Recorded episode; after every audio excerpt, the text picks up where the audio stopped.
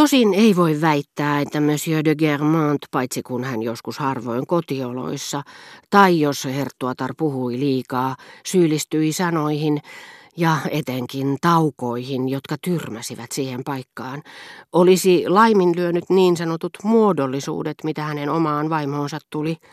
Sivullisiin, jotka eivät heitä tunteneet, ne menivät usein täydestä.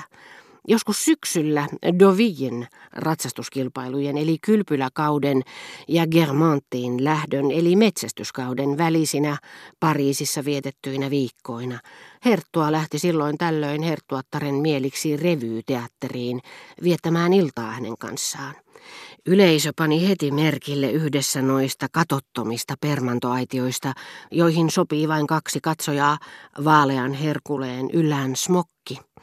Ranskassa nimittäin annetaan kaikelle vähänkin brittiläistä muistuttavalle nimitys, jota siitä ei käytetä Englannissa. Silmässä monokkeli, suuressa mutta kaunismuotoisessa kädessään, jonka nimettömässä kimalteli sininen safiiri, iso sikari, jota hän silloin tällöin imaisi, katse kaiken aikaa näyttämölle suunnattuna – mutta kun hän sitten vasiten käänsi sen permannolle päin, hän lievitti sitä heti ilmeellä, josta henkivät hilpeys, koruttomuus, kohteliaisuus ja suopea arvonanto. Kun jokin kupletti oli hänestä hauska, eikä liian hävytön, Herttua kääntyi hymyillen vaimonsa puoleen jakaakseen hänen kanssaan älyn ja hyvän tuulisuuden merkeissä viattoman ilon, jota uusi laulu hänelle tuotti. Ja katsojat saattoivat mainiosti kuvitella, että parempaa aviomiestä ei ollutkaan, eikä toista niin kadehdittavaa naista kuin Herttuatar, vaikka tämän naisen ulkopuolelle auttamatta keskittyi kaikki, mikä saattoi Herttuaa kiinnostaa, tämän vaimon, jota hän ei rakastanut, eikä koskaan ollut lakannut pettämästä. Sillä kun Herttuatar sitten väsyi, he näkivät, miten Monsieur de Germant nousi, auttoi omin käsin takin hänen ylleen sovitellen samalla kaulakorut niin, etteivät ne takertuneet takin vuoriin ja raivasi hänelle tien ulkoovelle saakka äärimmäisen huomaavaisesti ja kohteliaasti, mihin kaikkeen Herttuatar puolestaan suhtautui luontevan viileästi, kuten ainakin maailmannainen, joka pitää sitä yksinkertaisesti vain hyvän käytöksen merkkinä joskus jopa katkeruudella, johon sekoittui hieman ironiaa, aviovaimona, jolla ei ole enää yhtään harhaluuloa menetettävänään. Mutta huolimatta muodollisuuksista, jotka olivat osa tuota tyypillistä kohteliaisuutta, joka jo kauan sitten on siirtänyt velvollisuudet syvällisistä kysymyksistä pintailmiöihin, mutta yhtä kaikki vieläkin elää perillisissään, Herttuattaren elämä ei ollut helppoa. Monsieur de Germant muuttui anteliaaksi ja inhimilliseksi yksinomaan uuden rakastajattaren takia, joka puolestaan useimmiten asettui Herttuattaren kannalle, niin että tämä saattoi taas osoittautua anteliaaksi alempiarvoisiaan kohtaan, antaa almuja köyhille ja sai jopa itsekin myöhemmässä vaiheessa lahjaksi uuden hienon auton. Mutta Madame de Germant väsyi ja ärtyi yleensä jokseenkin nopeasti niihin, jotka liiaksi alistuivat hänen valtaansa, eivätkä herttuan rakastajattaret muodostaneet poikkeusta tästä säännöstä. Kauaa ei kestänyt, kun herttua tarjo sai heistä tarpeekseen. Ja siihen aikaan herttuan suhde Madame d'Arbachoniin oli päättymäisillään. Uusi rakastajatar oli ilmestynyt näköpiiriin. Totta kyllä rakkaus, jota Monsieur de Germant oli vuoron perään kaikkia näitä naisia kohtaan tuntenut, tuli myöhemmässä vaiheessa taas jollakin lailla esiin, Ensinnäkin tuo rakkaus kuollessaan jätti heidät perinnöksi kuin kauniit marmoripatsaat.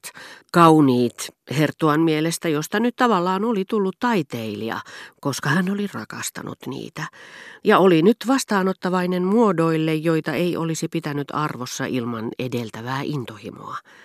Veistokset, jotka nyt yksissä tuumin esiintyivät herttuattaren salongissa, nämä entiset riitojen ja mustasukkaisuuden repimät viholliset, jotka viimeinkin ystävyydessä olivat saaneet rauhan.